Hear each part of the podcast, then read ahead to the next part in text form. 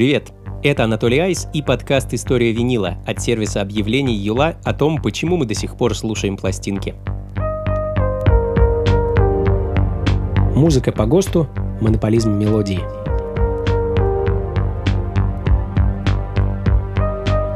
В 1964 году основали фирму «Мелодия» – всесоюзную студию звукозаписи – она объединила все заводы грампластинок и звукозаписывающие студии, существовавшие на тот момент в СССР.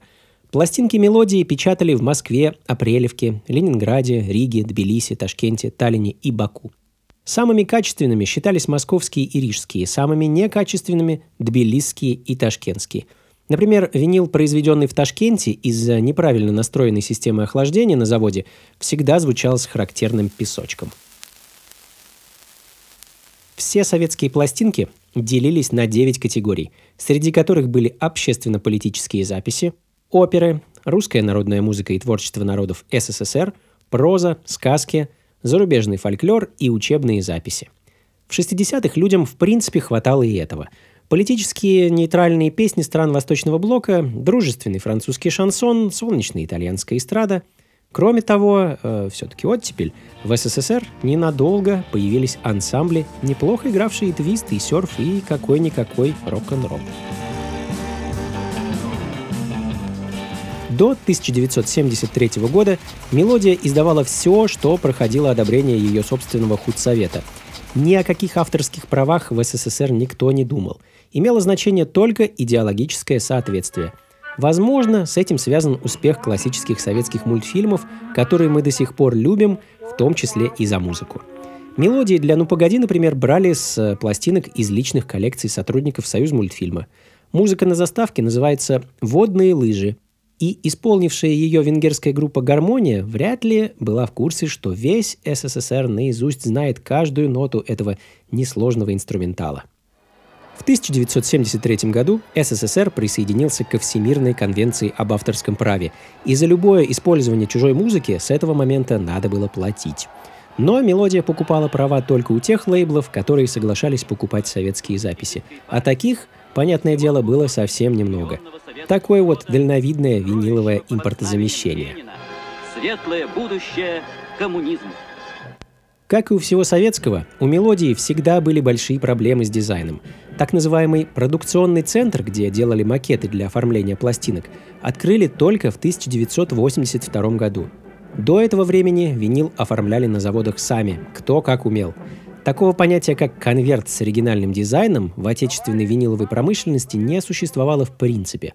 Конверты были просто белыми, либо украшались каким-нибудь нейтральным пейзажем, узором или цветными спиралями – Изображение на конверте обычно не имело никакого отношения к записанной на пластинке музыке. И это довольно странно. Важнейший момент для любого коллекционера пластинок – разглядывание конверта, его дизайн и устройство.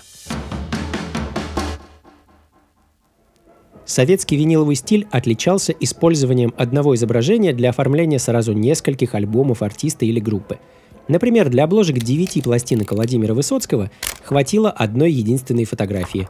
Его портрет крупным планом в кепке и с сигаретой. По схеме автор плюс гитара или автор плюс сигарета были оформлены почти все пластинки Булата Куджавы. Досталось и группе «Песнеры». На обложках нескольких их альбомов одна большая фотография. Расшитые рубахи, молдавские усы, горизонтальный басист внизу кадра – о том, что это за альбом, можно было узнать только по списку песен, напечатанным на обороте. Эта деталь делала коллекционирование пластинок мелодии довольно бессмысленным занятием. Естественно, в таких условиях самая обыкновенная фирменная пластинка с оригинальным дизайном конверта и приличным качеством записи стоила на черном рынке в 10-15 раз дороже того, что можно было купить в магазине. Рок-музыка – в том числе и такие травоядные ее представители, как, например, «Машина времени», была в СССР официально запрещена.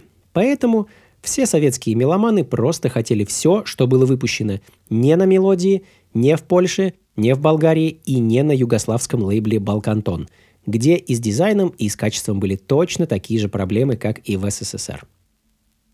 В середине 70-х в Советском Союзе все хотели родных битлов, пинков и роллингов – были специалисты, умевшие отличать фирму от подделки не только с первого взгляда, а даже по запаху.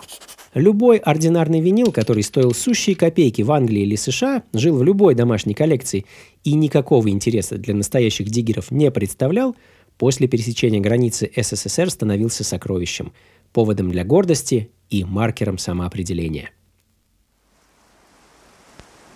Фирменные пластинки можно было купить с рук или заказать через торгонавтов, моряков торгового флота, которые в тесной связке работали с форцовщиками, превратившимися из идеалистов в циничных теневых бизнесменов.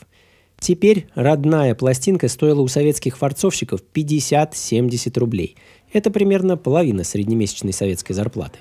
Кроме того, покупатель всегда рисковал нарваться на куклу – в фирменном конверте, купленном из-под плаща в спешке и панике с перспективой попасть под милицейскую облаву или наряд дружинников, вместо роллингов мог оказаться Чайковский, Ленин или Три поросенка. Пластинки можно было получить и по почте, а если за границей жили знакомые. Но часто в нетронутых фирменных конвертах приезжал виниловый лом. Перед отправкой адресату советские таможенники зачем-то разбивали пластинки молотками. При этом – Советские пластинки на протяжении всех 80-х оставались самым народным форматом. Бобинные катушки были слишком громоздкими и не слишком удобными в использовании, а кассетные магнитофоны, как и сами кассеты, было очень непросто достать.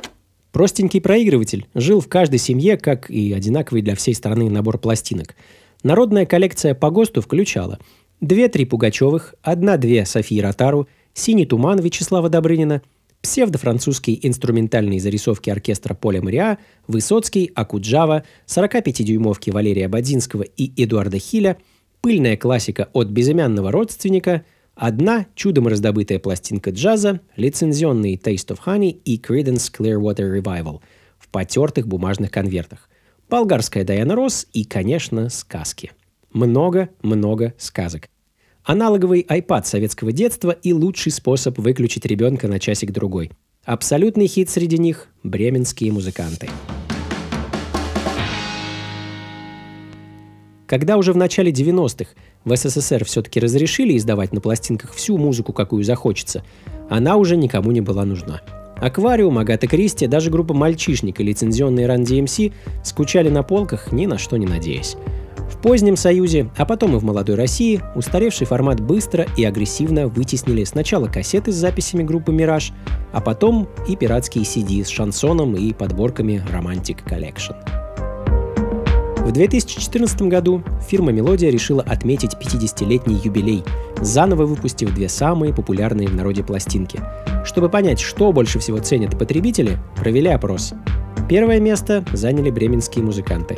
Второе герой асфальта группы Ария.